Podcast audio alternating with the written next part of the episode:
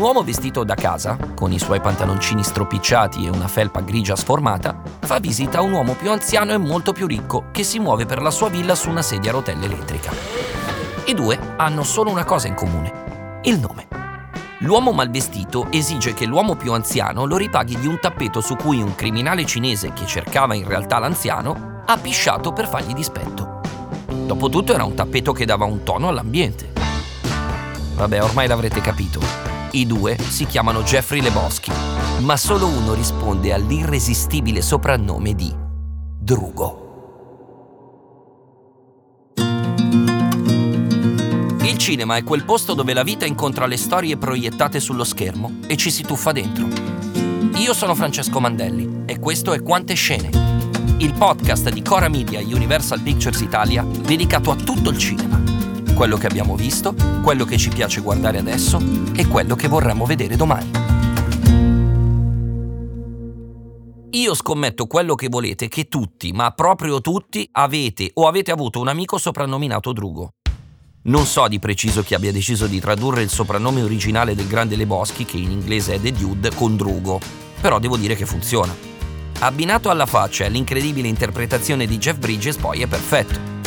The Dude letteralmente significa il tizio e il protagonista de Il Grande Leboschi dei fratelli Cohen è proprio un tizio normale che vuole stare in vestaglia tutto il giorno senza far niente con qualche giretto alla sala da bowling. Un film che per quelli della mia generazione è un vero e proprio culto. Ma colpo di scena ho scoperto pochi minuti fa che non è così solo per noi. Ma voi lo sapevate che esiste una vera e propria religione ispirata al drugo?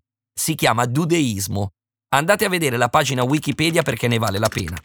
Ve ne leggo dei pezzi. Il dudeismo esalta la pigrizia e cerca di distogliere la gente dalla frenesia e dalle insoddisfazioni contemporanee. E continua. Il dudeismo promuove e incoraggia la flessibilità della mente, il prenderla con filosofia o non prendersela di fronte alle difficoltà della vita. Cerca inoltre di attenuare i sentimenti di inadeguatezza che nascono in società che pongono grande enfasi su risultati e fortune personali, esaltando al contrario un approccio alla vita rilassato. Conseguentemente, semplici piaceri giornalieri come fare un bagno, ascoltare i Creedence Clearwater Revival e giocare a bowling con gli amici sono visti come molto preferibili rispetto all'ansia di dover inseguire il successo come metodo per raggiungere felicità e soddisfazione. Io mi sa che mi converto. Comunque, tutta questa lunga premessa per dire che in questa puntata parliamo dei fratelli Joel ed Ethan Cohen. Pluripremiati registi e sceneggiatori statunitensi che sono da molti conosciuti come il Two-Headed Director, cioè il regista a due teste. Perché? Che tu chieda qualcosa a uno o all'altro, sul set daranno sempre risposte uguali. A me quello che stupisce di più è che quando gli attori recitano in un loro film, è come se passassero sotto un filtro molto particolare, che chiameremo il filtro Cohen, e restituiscono performance che nessuno li aveva mai visti fare. Tirano fuori personaggi che chissà dove nascondevano. Me ne viene in mente uno su tutti. Difficilmente vedrete un Brad Pitt tanto scemo come quello di Burn After Reading, che tra l'altro credo essere uno dei film dei Cohen più sottovalutati. Comunque, il mio film preferito dei Cohen è senza ombra di dubbio Fargo. Perché? Allora, intanto è uscito nel 1996 e il 1996 è stato l'anno più incredibile nel mondo dell'intrattenimento. Non solo è uscito Fargo, ma sono usciti tantissimi altri film e tantissimi dischi incredibili. Cioè, il 96 era proprio un momento magico. Fargo è stato il primo film che io ho visto dove ridevo, era comico ma non c'era niente da ridere. C'era una storia veramente drammatica. C'erano morti ammazzati, c'erano rapimenti, c'erano indagini, c'era gente che rischiava di, di rovinare per sempre la propria vita, c'era gente miserabile. Di base c'era gente sbagliata nel posto sbagliato. Quindi era un dramma, ma faceva ridere. Che è un po' quello che noi abbiamo sempre fatto un po' con la commedia all'italiana, eh, perché anche le nostre commedie all'italiana partono da dei miserabili, da dei, non lo so, da, se penso ai soliti ignoti, parte proprio da quella roba lì. Però per la prima volta io vedevo questo genere fatto all'americana. E devo dire che da lì in avanti per me questo genere qua, la commedia di questo tipo, non è stata più la stessa. Quindi nella mia testa Fargo ha aperto un nuovo genere, qualcosa di completamente diverso che io fino ad allora non avevo mai visto. Ora, visto che come ormai sapete bene, io sono qui solo per la scienza, vorrei formulare un paradigma che chiamerò il paradigma dei Cohen, ma che probabilmente passerà alla storia come il paradigma Mandelli per il nome dello scienziato che l'ha formulato. E dice così. I film dei fratelli Cohen sono irresistibili perché sono popolati di personaggi sbagliati, nel posto sbagliato, al momento sbagliato. Nel mondo Cohen è tutto fuori luogo, ma di poco. I due raccontano un fuorisync della vita, come quelle mattine in cui ci svegliamo e va tutto storto e cominciano a succederci cose assurde eppure plausibili. Nonostante si muovano come funamboli sul filo del verosimile, i Cohen mantengono un equilibrio perfetto, non cadono mai. Ed è proprio la tensione di questo filo a tenere lo spettatore aggrappato allo schermo fino alla fine delle loro storie. I due hanno fatto più di 20 film, quindi è veramente impossibile cercare di raccontarvi la loro opera. Banalmente posso solo suggerirvi di andare a vederveli tutti. Una cosa che apprezzo particolarmente dei Cohen sono i racconti di tutta la gavetta che hanno fatto e le fatiche nella creazione dei loro primi film. Su YouTube ho trovato una bella intervista che gli ha fatto lo scrittore americano Dave Eggers e mi sono rimaste impresse tre cose. Per primo, il modo estremamente rispettoso che i due hanno di parlare e costruire discorsi senza mai sovrapporsi con le voci e rispettando moltissimo lo spazio di parola dell'altro. Ho visto fratelli adulti menarsi per chi doveva passare per primo da una porta, quindi apprezzo la gentilezza che non è mai scontata nelle famiglie. Poi c'è il racconto di come sono riusciti a trovare finanziatori per il loro primo film, un noir intitolato Sangue Facile, è uscito nel 1984.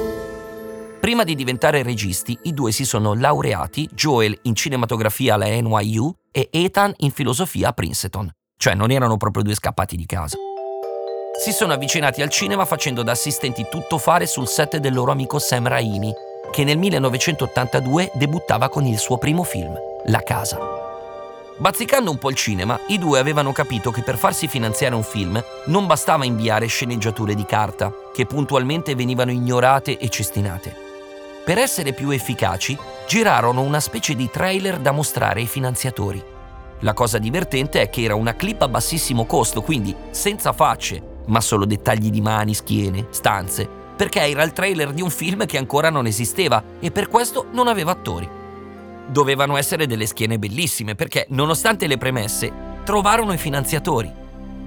E io credo che è proprio a quel punto che capita loro una delle fortune più grandi della carriera chiedono a un'attrice che conoscono, Holly, se vuole essere la loro protagonista, ma lei è impegnata a teatro, così consiglia loro di fare un provino alla sua coinquilina. È una giovane attrice fresca di scuola di recitazione che non ha mai avuto una parte in un film. Da quella prima pellicola diventa un personaggio ricorrente e cruciale nelle opere dei Cohen, oltre a diventare la moglie di Joel Cohen. Il suo nome è Frances McDormand, è una delle attrici più originali, più insolite e più anti-hollywoodiane di Hollywood e oggi, a casa sua, ci sono tre premi Oscar come migliore protagonista. Di se stessa in Sangue Facile, McDormand racconta che aveva la faccia stupita in ogni scena perché mentre girava ancora era incredula di aver ottenuto la parte. Ah, uno dei film per i quali ha vinto l'Oscar è proprio Fargo. Ma cos'altro possiamo dire se non che Fargo è la gioia di qualsiasi amante del cinema? A volte i Cohen si separano e fanno progetti da soli. E io sono contento perché non è possibile andare così tanto d'accordo coi fratelli, dai. Ad esempio, sta per uscire il nuovo film di Ethan Cohen, che si intitola Drive Away Dolls.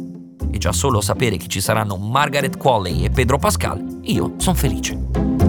Se questo fosse un film dei fratelli Cohen, la mia ansia da prestazione per chiudere in modo degno questa puntata, assolutamente incompleta, su due mostri così sacri, mi farebbe cadere dentro un tombino. Fortunatamente combatto l'ansia col mio nuovo credo, il dudeismo. E quindi vi lascio senza pressioni e che il bullying sia con voi. Pace amici.